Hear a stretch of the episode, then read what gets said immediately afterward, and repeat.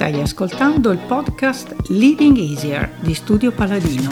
Strumenti, risorse e spunti di riflessione per affrontare il tuo compito di leader in modo più efficace, con più facilità e meno stress. Trovi tutti gli episodi sul sito studiopaladino.com.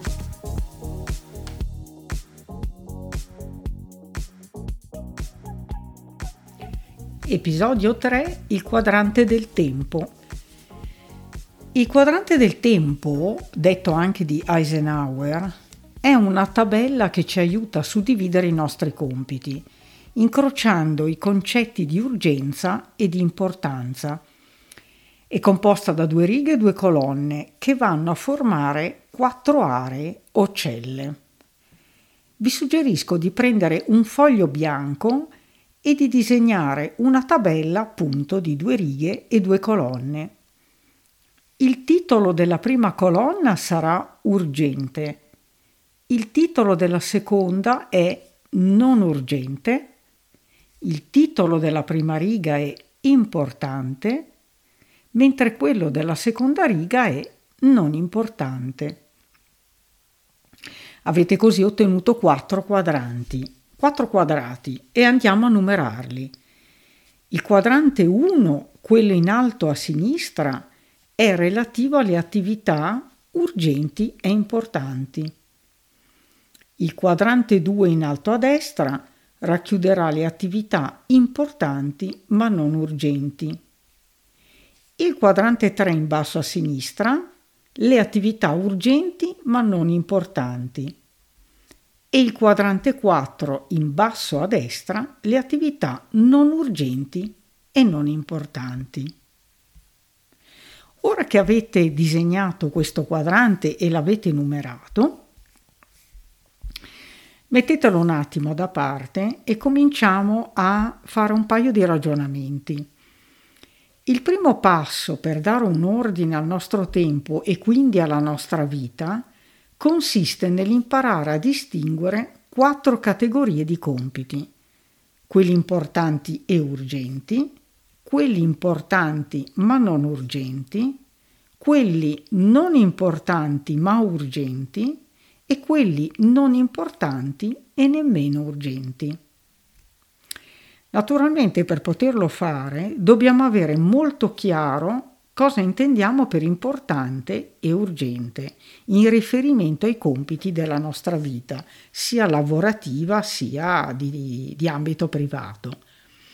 Ora, l'importanza si riferisce al valore che un determinato compito ricopre per noi stessi. Occorre quindi riflettere su cosa conta e vale per noi nella nostra vita.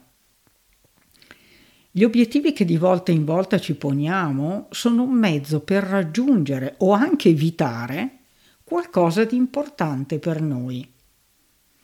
Allora un compito è importante quando è determinante per raggiungere un determinato obiettivo. Ciò che è importante per noi, raggiungere o evitare. Più l'obiettivo è importante e più l'attività ad esso connessa sarà importante. Quanto all'urgenza di un compito, quando questa non sia evidente, possiamo chiederci cosa accadrebbe se lo posticipassi o non lo facessi del tutto, questa cosa che devo fare? Che impatto avrebbe questa decisione nella mia vita nella situazione corrente, nelle mie finanze, nelle relazioni, nella famiglia, eccetera.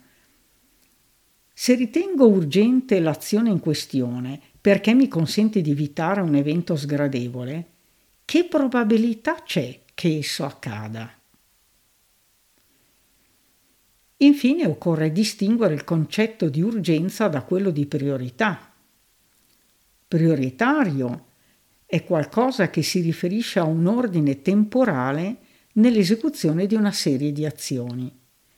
Quindi un compito prioritario è ciò che viene per primo in una serie di compiti. Stabilire le priorità significa stilare una graduatoria di svolgimento temporale dei compiti in programma. Ogni priorità può essere calcolata incrociando importanza, urgenza e tempo di svolgimento del compito.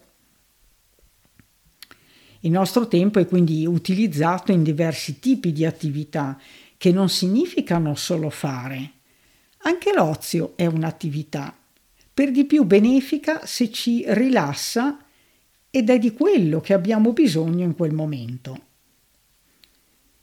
Poi uno o più quadranti possono prevalere sugli altri, indicando la quantità di tempo dedicata a quel tipo di attività.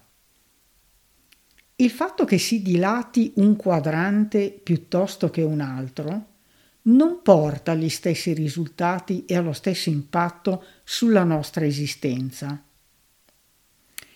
E qui devo ricordare un magnifico libro di Stephen Covey che eh, nel suo bestseller I sette pilastri del successo, l'arte della leadership, che è stato edito da Bompiani nel 1997 e poi sono state eh, stampate successive edizioni, ecco Stephen Coven indica dei casi limite in questo libro, come, come potete sentire adesso.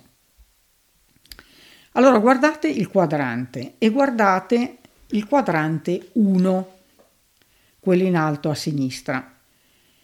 Ecco, il primo caso che viene evidenziato da Stephen Covey è questo.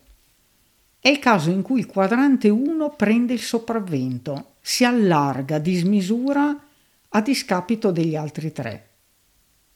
In questo caso la persona gestisce la propria esistenza lasciandosi dominare dalle crisi. Qual è il risultato di questa dilatazione del tempo delle attività che risiedono nel primo quadrante? I risultati sono lo stress, la salute rovinata, una crisi gestionale e una continua necessità di arginare disastri. Il secondo caso riguarda invece la dominazione del quadrante 3, quello in basso a sinistra. In questo caso le persone sprecano molto tempo in faccende urgenti ma non importanti, pensando di trovarsi invece nel quadrante 1. Quindi passano la maggior parte del proprio tempo reagendo a cose urgenti ma non importanti. L'urgenza di queste cose si basa su priorità e aspettative di altre persone. Quali sono i risultati di questa dilatazione del terzo quadrante? Sono per esempio una focalizzazione su obiettivi a breve termine, una crisi gestionale, una reputazione di incostanza e poi gli obiettivi e i progetti sono visti come privi di validità c'è un senso di vittimizzazione, di impotenza e le relazioni sono superficiali o nulle. Vediamo il terzo caso stilato da Stephen Covey. Il terzo caso sono le persone che passano la maggior parte del loro tempo esclusivamente nei quadranti 3 e 4 e conducono vite fondamentalmente irresponsabili. Nei quadranti 3 e 4 abbiamo come risultati, oltre a quelli che abbiamo visto prima, nel quadrante 4 una totale responsabilità, un licenziamento da posti di lavoro, la dipendenza da altri o da istituzioni per le necessità primarie. Quindi è un quadro decisamente drammatico. Infine, indica Covey, le persone efficaci rimangono fuori dai quadranti 3 e 4 perché, urgenti o no, quelle attività non sono importanti. Inoltre restringono il quadrante 1 passando più tempo nel quadrante 2. Il quadrante 2 è il cuore di un'efficace gestione personale. Infatti esso riguarda le cose non urgenti ma importanti quindi per esempio lo sviluppo di relazioni, la preparazione di una dichiarazione di intenti personale, la pianificazione sul lungo termine, il far pratica, la manutenzione preventiva, cioè tutte quelle cose che sappiamo di dover fare, ma che ci decidiamo a fare di rado dato che non sono urgenti. Le persone operativamente efficaci non hanno in mente soprattutto i problemi, ma le opportunità. Alimentano le opportunità e fanno morire di fame i problemi, cioè pensano preventivamente. Grazie all'attenzione e allo sviluppo del quadrante 2, le crisi e le emergenze sono in numero esiguo. Quindi una dilatazione del secondo quadrante porta come risultati la visione, la prospettiva, l'equilibrio, la disciplina, il controllo e poche crisi. Abbi cura del tuo carattere, la vera base di un'autentica leadership.